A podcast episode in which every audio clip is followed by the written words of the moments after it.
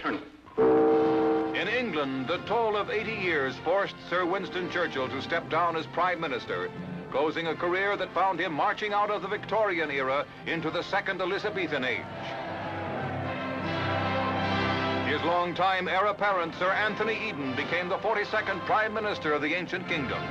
The lengthening shadows of time had wrapped themselves around the man who had walked so long with destiny, Winston Leonard Spencer Churchill.